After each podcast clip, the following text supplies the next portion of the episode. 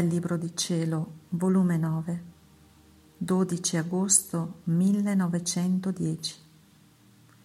Il principio e tutto il male del sacerdote consiste nel trattare con le anime di cose umane. Trovandomi nel solito mio stato, mi sono trovata fuori di me stessa e vedevo sacerdoti e Gesù, che si faceva vedere nel mio interno, tutto slogato e con le membra distaccate.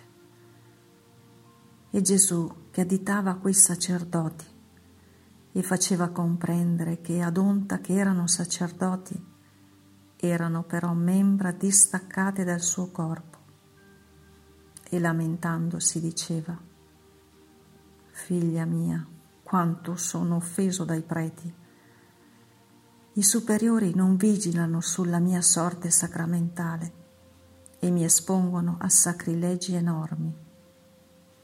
Questi che tu vedi sono membra separate, che sebbene mi offendono molto, il mio corpo non ha più contatto con le loro azioni nefande.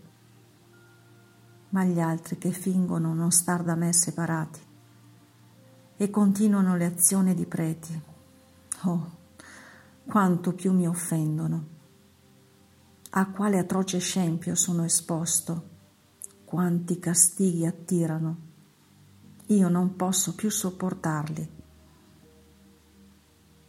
E mentre ciò diceva, vedevo molti preti che scappavano dalla Chiesa e si rivolgevano contro la Chiesa per farle guerra, onde guardavo quei preti con sommo mio dispiacere.